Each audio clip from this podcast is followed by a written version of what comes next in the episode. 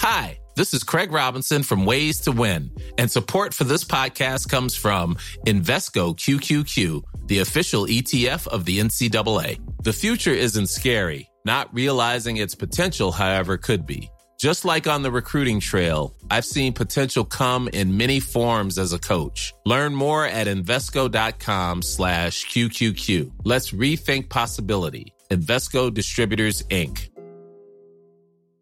Mom deserves the best, and there's no better place to shop for Mother's Day than Whole Foods Market. They're your destination for unbeatable savings, from premium gifts to show-stopping flowers and irresistible desserts. Start by saving 33% with Prime on all body care and candles. Then get a 15-stem bunch of tulips for just $9.99 each with Prime. Round out Mom's menu with festive rosé, irresistible berry chantilly cake, and more special treats. Come celebrate Mother's Day at Whole Foods Market. Hi, I'm Craig Doyle, and this is the Rugby Tonight podcast. This week, our focus was on Italy and our latest Six Nations special, with former Italian captain Fabio Ongaro joining us. He took our uh, spicy pizza challenge and looked back at Italy's game against Scotland over the weekend, as well as the rest of the Six Nations features. Ugo Monye and Austin Healey also joined us for a review of round 14 of the Aviva Premiership. Here are the best bits. Enjoy.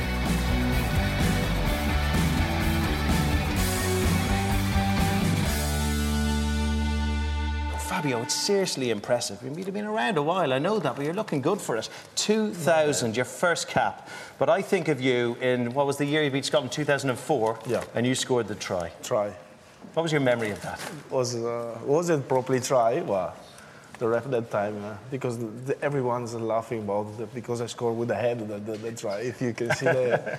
The, uh, the, the Scored try. with your head? Yeah, because I, I didn't touch, I didn't push the ball on the floor with the hands. I touched with the head, but it was the first time of, uh, there was uh, the team, TMO, but uh, the ref didn't ask the TMO because if we, if we asked at that time, it wasn't try. But we won the game. What was it like at that stage? When I think back to 2000, Italy had just joined the Six Nations. What was the atmosphere, the rugby atmosphere like in the country back then? Yeah, it was the beginning. The stadium were probably full of people. Was the like the news about the Six Nations. No, no one was ready about this tournament. The, the, the rugby population was not big enough for for in Italy, and uh, we started, but we beat Italy. We beat Scotland the first time, and uh, it's been like an explosion about uh, rugby, and uh, we growing up with that. How, yeah, how does it compare to, to the atmosphere around the game now?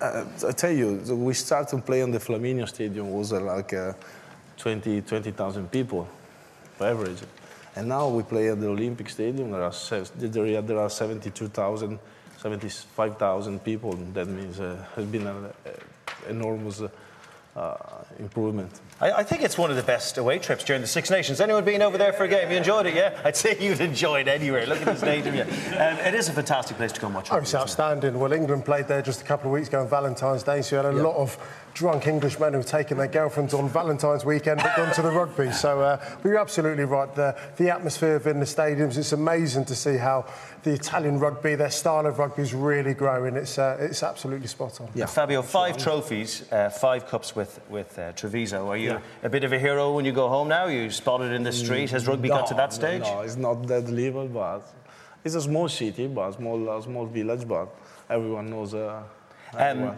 How did you end up coming to Saracens?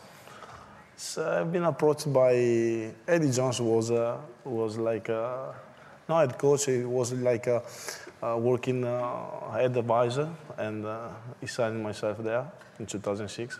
And what was, what was Eddie like to work with back then? He's intense. Eh? He's intense. He's In what way? good.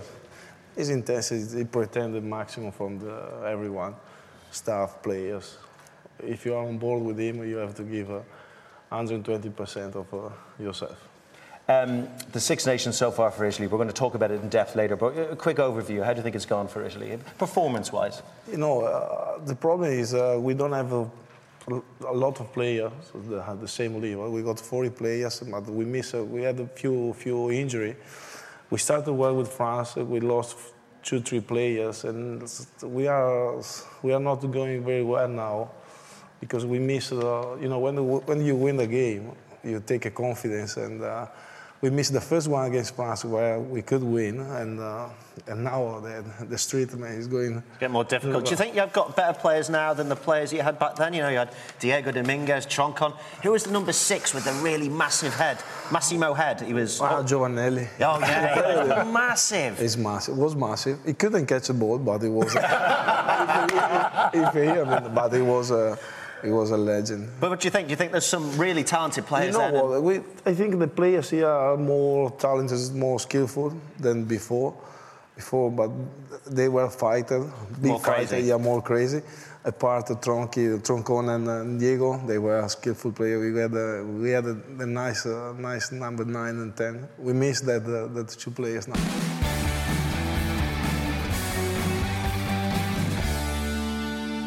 I'm not being downbeat on this Six Nations, but we've come just after a World Cup. A lot of teams are going through transition. England, a new coach. The standard isn't quite there, is it? I'm not sure it's a standard or whether it's just sides are a little bit risk adverse. You look at the last game of the Six Nations, the last weekend last season, and it was absolutely sensational. Everybody talks about it, how entertaining it was, and it's very rare you get the opportunity or you want to watch three games back to back.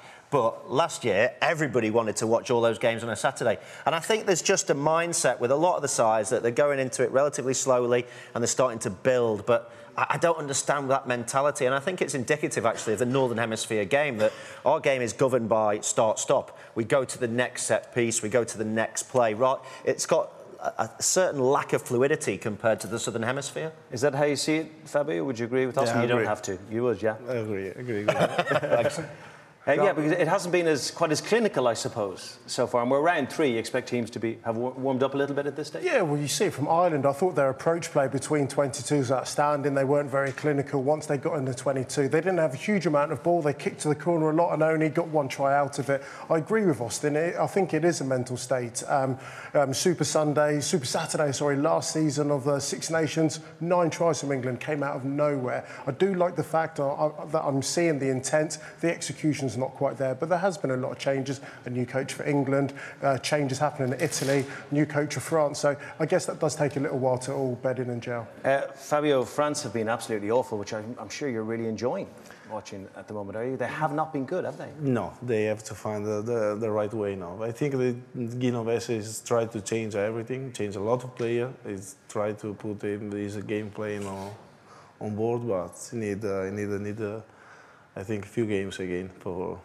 Do, do you see any signs of things improving? Of maybe France going back to that old French jouet jouet But, type of rugby? You know, you cannot play like uh, jouer jouer like uh, ten years ago now. The defense are more more stronger than. That's the difference sometimes in international rugby. It isn't all about physicality and skill set. If you don't have that will and want to be desperate for your team, then you might as well not bother turning It's, up. it's, it's different training, though. They're all built differently now. These French guys are built to play big, attritional rugby where they crash into each other, crash into each other, and eventually wear each other down. They're not built for a highly aerobic match, and that's what Wales turned it into in the second half. Would you think uh, Trinh-Duc will start at 10 for France next time around? He seemed to stabilise things. I didn't he? think they have to change now. They have. He has to change something. Some players. Um, there'd be no change, I would imagine, in the England or Ireland 10 shirts because both of them had good enough games. Johnny Sexton, uh, in fairness, after the hard week he had in the papers after Eddie Jones' comments, uh, he fought back with his actions on the pitch. He was sensational. Not the result Ireland uh, would have wanted, but actually, considering 17 injuries, a brave effort. Yeah, I think you've got a lot of mitigation out the way there for the Irish I have, guys, and and, I uh, congratulations Yes. on that. Um, but uh, look, I, I thought Ireland were particularly good around the midfield area. They played with a lot more ambition. They sort of released that. Um, uh, Joe Schmidt shackle, if you like, of the non offloading game.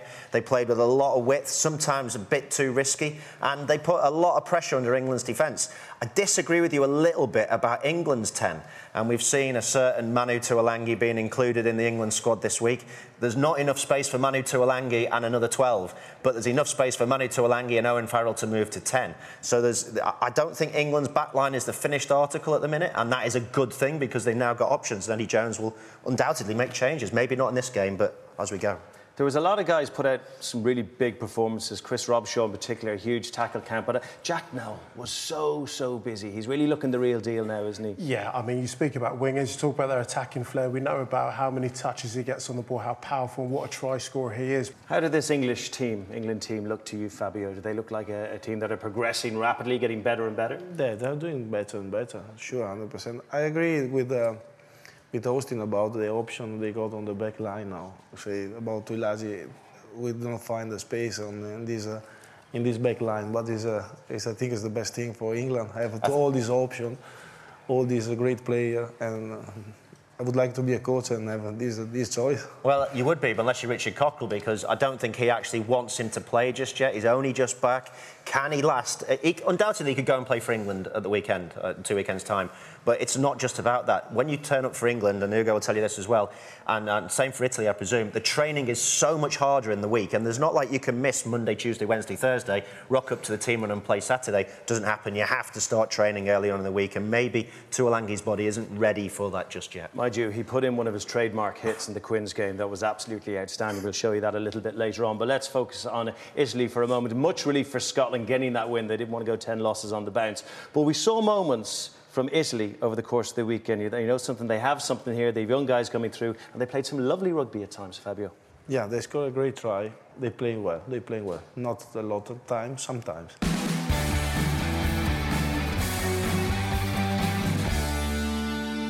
We're going to look at Italy now. Let's try and just describe to everyone at home where the rugby is played there, who's playing it, how many are playing it. So we have a, a, map of Italy here that shows where all the clubs are. And it's kind of unusual. It's all happening up north. Is that because it's just a bit cooler up there? It, get, it gets too hot down south for rugby? What's no, it's not about the weather.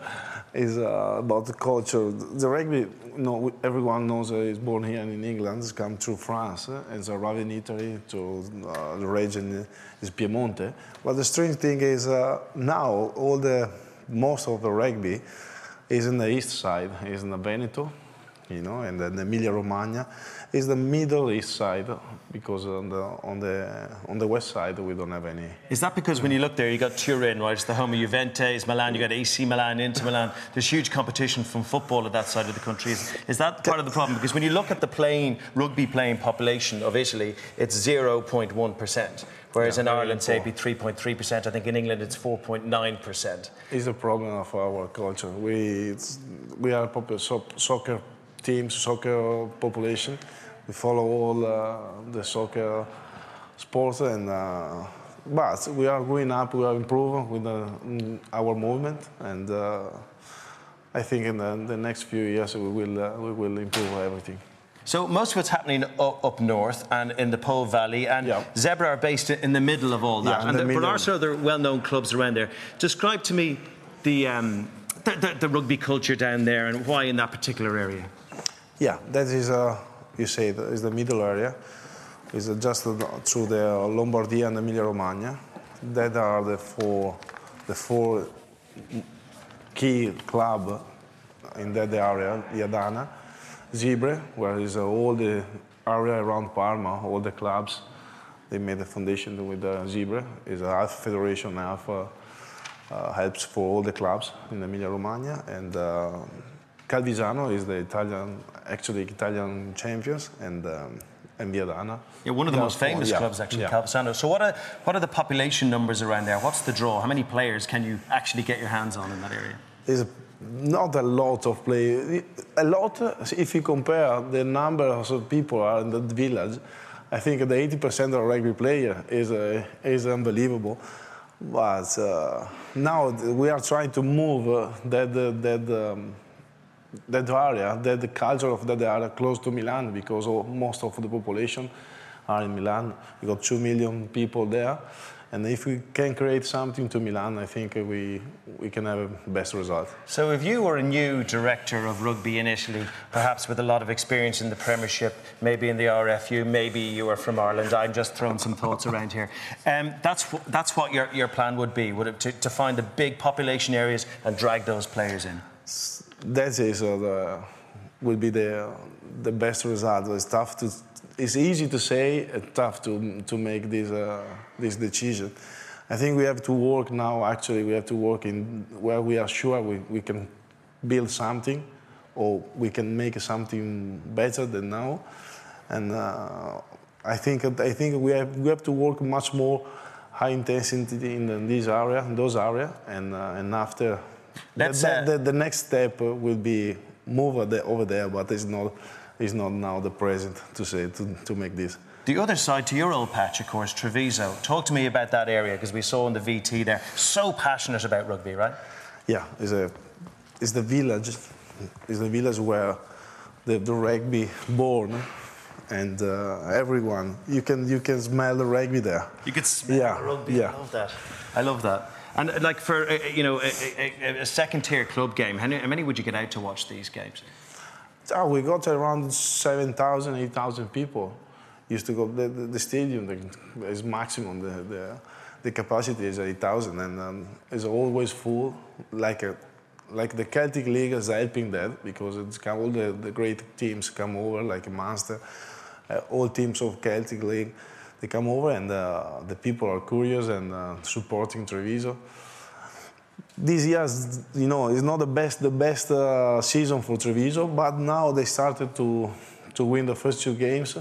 They changed a few things and uh, they are improved, and uh, I'm sure they will do, do well now. They, well, you know, Treviso and Zebre are up at the top tier. You know, as I said, there are those other divisions yeah. down there. So let's give everyone an idea of the setup in Italy. This is how it all works. So it's run by the Federazione, how's my pronunciation? Italiana Rugby, okay? So they're in charge of the whole lot, basically. And you've got the national team, and yeah. you got the youth academies. They take care of that. Then the clubs, just two professional clubs since they joined the Pro yeah. 12 Benetton uh, Rugby, of course, and uh, Treviso and Zebre. And then you're into the national championship. So you got Serie A and it's a huge country, really. I mean, it's over 700 miles top to yeah. tail. So Serie A is broken up for geographical reasons. Is that way? Yeah, that's way. That's, they try to because our, they started with two groups of teams, and they divided north and south, and just for economic problem and the travel problem. And now they are in the second phase where is one group of six, uh, the better two teams of four groups they were, and uh, they are playing the, the phase, phase, final phase, and one group of six teams and the first four they will do the the final. So the new head of rugby in Italy, and look, all the talk out there is that it's going to be Harlequins Conor O'Shea. We know he's leaving and he's hotly tipped to be the new man of the job. That's what he's going to have to, to work with. Is he going to have to change from the top down? Uh, the, the club structure, is everything going to change? What is the job in hand? I don't know if uh, he will have the white card and change everything, but uh, if, uh, if uh, I'm the president of the federation, and I take a guy like him, I will give the key of the federation and say, okay, you are the you are the driver and drive this federation. That is my idea because would he be the right kind of guy? Do you think, Conor? I I know him not just technical. I never talk about uh, rugby with him. I know like a person. I like a person. He's a great person, but uh, he did well with the Harlequins. I think he's a he's a clever guy. He's a good coach and. Uh, he can do very well there. And he's very good with kind of adapting structures as well, isn't yeah. he? And, and he's a good man-to-man person, which is yeah. needed as well, isn't yeah, it? as well. Yeah, he's a base of uh, to be a coach. Good stuff.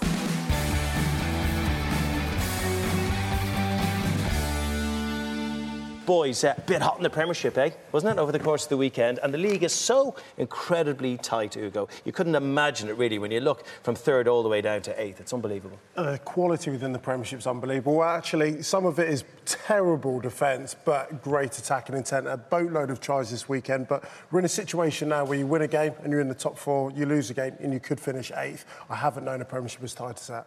Now, because the World Cup, the Premiership started a bit later, and I'm saying this because the players have had to play in bad weather conditions for the bulk of the season so far. I'm saying this in defence of a lot of out halves out there, in particular Danny Cipriani. His kicking stats, not great. The rest of the game, fantastic. But four missed conversions on the weekend, just one of those would have got the win. Yeah, he's not having the best of time, is he? I'm sure he's working particularly hard off the tee. Um, but like you said, ball in hand, he was fantastic again. But four from eight is not a great start. I think he was 32.6% going into this game. So if you add those kicks to it, he hasn't increased his average that that much. But uh, it'll be annoying Steve Diamond immensely, and I'm sure they're looking throughout the squad for someone else who can kick because what Danny gives you with ball in hand, not many others can. 56% kicking stats. It's not great kicking success. You know, in Italian rugby, you struggled on that front as well. To find a reliable kicker is hard, isn't it? Yeah, especially when when the Dominguez left, we, we didn't find another kicker like him you know, sometimes if you got a good set piece and a good kicker, yeah, can change the, the way of the game. Three point, three point, three point, put the pressure in front, you can win the game. Not all the game, but the legend that is Diego Dominguez. You still miss him, but you might meet him a little bit later on because he is going to join us for a little Skype call later in the programme. Um, how about Saints? Where do you feel they are at the moment? They seem to be beginning to enjoy themselves a bit more, you think? Yeah, they're starting to find their feet, aren't they? They had a really difficult start to this period of 10 games back to back, uh, but they've had some good fixtures. You know, Worcester at home, you'd expect them to win. Uh, they've had a, a, good win against uh, um, Harlequins, which they probably didn't expect. Maybe that was the defining moment of their season. You get a win like that where really you've lost the match and something happens from nothing. Uh, it can turn your season around. And they're, they're playing with, with decent width and they're getting a lot more direct now from their forwards around the fringes. So uh, they're definitely going to be a threat. They're going to be there or thereabouts. But this next five week period will define the season. It will relegate someone and it will also form the top four. And uh, it's still very tight up there, but you do fear for London Irish. London Irish now, they've got two difficult games to come. If they lose those two and Newcastle go on to win, thanks to Andy Goode in large part. Um, you know, maybe with all the injuries at Harlequins, when his contract ends at Newcastle, we might find him down at Quins. Uh, they've lost Swale, they've lost Nick Evans. Stranger things have happened, but uh, you know he's made a massive impact in Newcastle, and he's just created that gap away from Irish. Two more losses for Irish, they could be relegated by April. Irish have signed a new 10, of course, Ugo. I think you mentioned it earlier with immediate effect because that is a problem area for them. And young halfbacks in a relegation battle. Also, with a director of rugby who's not used to relegation, Tom Coventry from the Southern Hemisphere, where they don't have relegation. Not having that experience, I think, is beginning to show a little bit. We had Ben Franks in the studio last week, and he didn't know relegation existed until he turned up and there was a few games lost. It's like, what, we could actually not be in this league by, by the end of May. So it is a brand new um, thing for these guys, especially, I think, in terms of harnessing and nurturing these youngsters. These guys who are now wanting to play their natural, their natural way aren't able to do that anymore because it's just a case of just doing whatever it takes to be able to win matches, and that's something where they're really struggling at the moment. Can you believe that Andy Goode is still playing top flight rugby and playing so well? Yeah, and playing well, exactly. I watched the last last weekend game, and uh, it's been fun. He's a great player, and see, it's strange to see player with a belly and play, and play like him. But he's a he's an icon. He's, a, he's doing well. Great, great. Yeah, you know, it's great to have around as well. He, he, he accepts the, uh, the Mickey taking. He's okay with that. Let's talk about Leicester Tigers um, and Freddie Burns in particular. How do you think they're going? Well, he's had a difficult season, Freddie, hasn't he? Because he's had so many facial injuries. What is it, palsy he had in his face and uh, broken jaw. But now he's, uh, he's st- starting to find his way. He's great when a game breaks up like it did at the weekend for Leicester against Irish.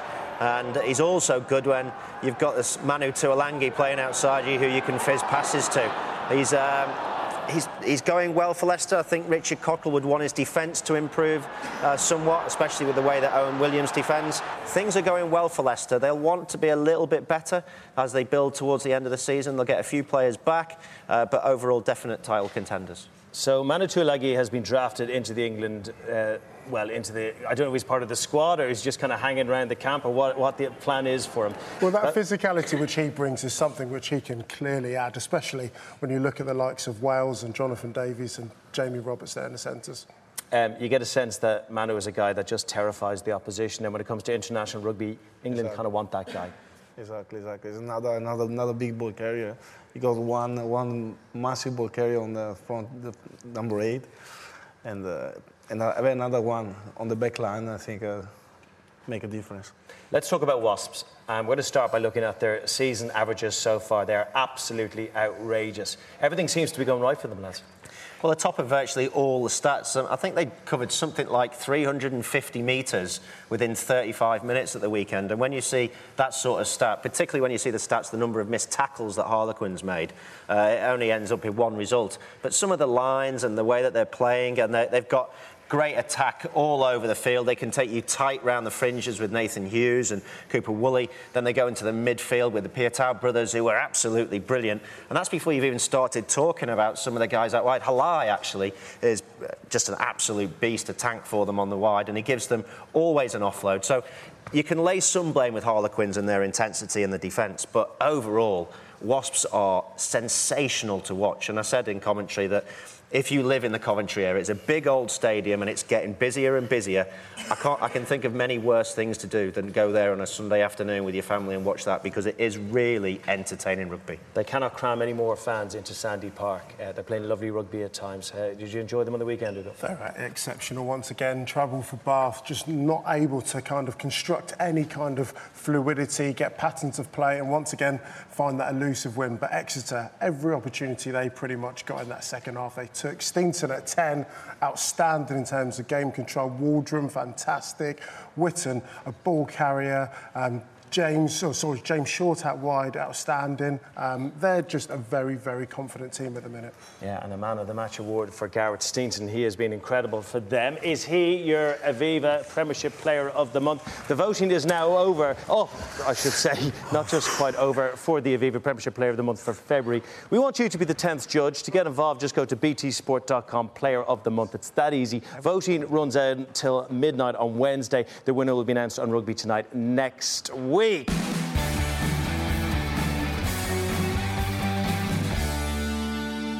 Right, well, we should introduce one of the great names, the legend of Italian rugby, Diego Dominguez. Uh, he played in three World Cups, one of only five players to have done that. I'm delighted to say he joins us live from, I have no idea where, Diego. where are you in the world? I am in Toulon now. I am in Toulon. You're in My Toulon. house. You're in Toulon, of course, uh, waiting to take over the job fully next season. We'll talk about that in just a few minutes. But uh, we have Fabio here, and we're just reflecting really on Italian rugby, where it's going, where it's been. What's your, your view on it at the moment? Well, well, we are not we are not in a good a good moment.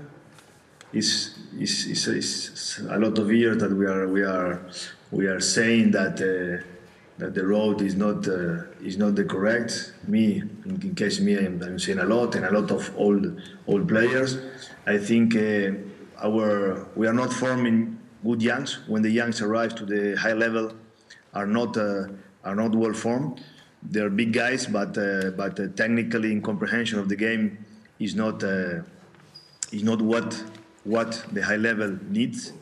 So so in all this year, in the last year, I think uh, our the, the when we, we utilize, um, the utilization of the of the resources financial for the game were not well done. So now uh, we are paying the consequence of uh, of of doing a bad work.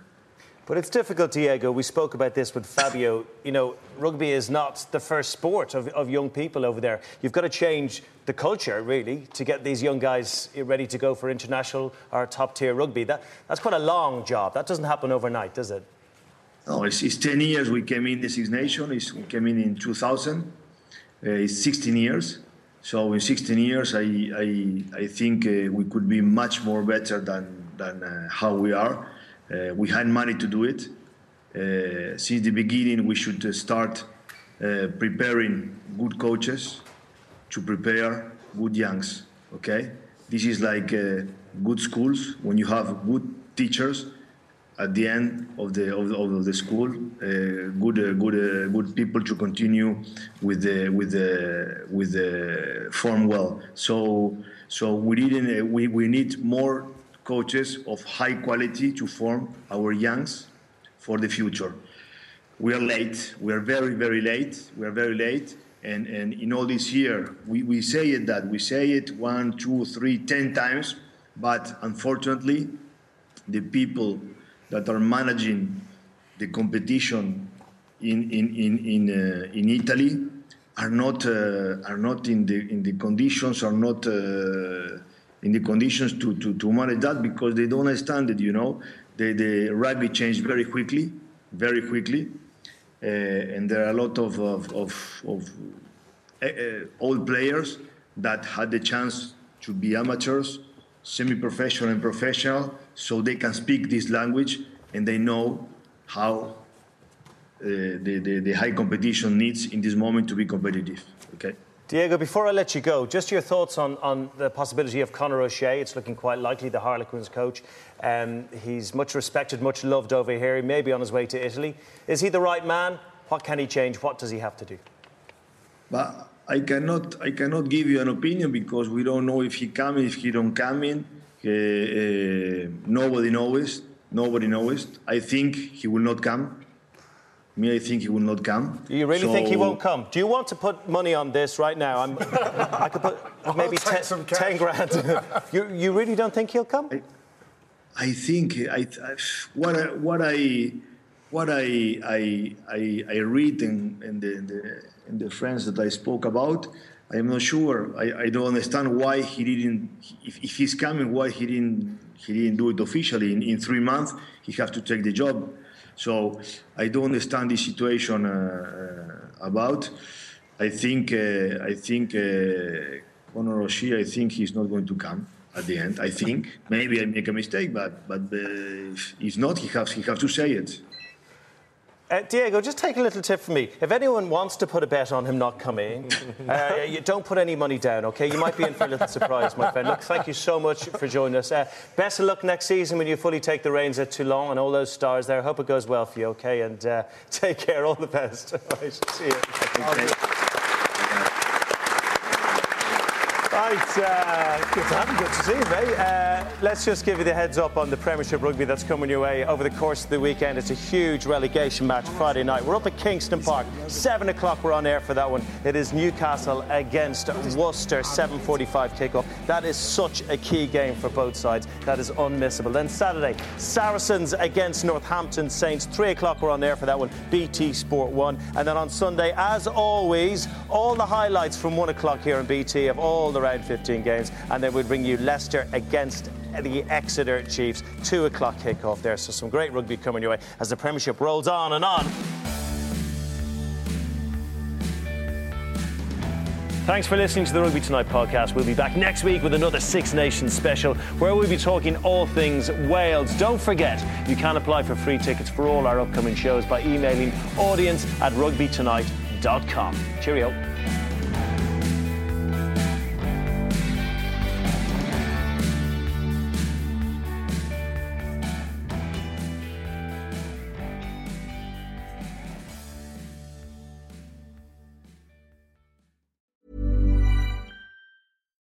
Normally, being a little extra can be a bit much, but when it comes to healthcare, it pays to be extra. And United Healthcare makes it easy with Health Protector Guard fixed indemnity insurance plans. Underwritten by Golden Rule Insurance Company, they supplement your primary plan, helping you manage out of pocket costs without the usual requirements and restrictions like deductibles and enrollment periods. So when it comes to covering your medical bills, you can feel good about being a little extra. Visit uhone.com to find the Health Protector Guard plan for you. Imagine the softest sheets you've ever felt. Now imagine them getting even softer over time. That's what you'll feel with Boll and Branch's organic cotton sheets. In a recent customer survey, 96% replied that Bowl and Branch sheets get softer with every wash. Start getting your best night's sleep in these sheets that get softer and softer for years to come. Try their sheets with a 30-night guarantee. Plus, get 15% off your first order at bollandbranch.com. Code BUTTERY. Exclusions apply. See site for details. Mom deserves the best, and there's no better place to shop for Mother's Day than Whole Foods Market. They're your destination for unbeatable savings, from premium gifts to show-stopping flowers and irresistible desserts. Start by saving 33% with Prime on all body care and candles. Then get a 15-stem bunch of tulips for just $9.99 each with Prime. Round out Mom's menu with festive rosé, irresistible berry chantilly cake, and more special treats. Come celebrate Mother's Day at Whole Foods Market.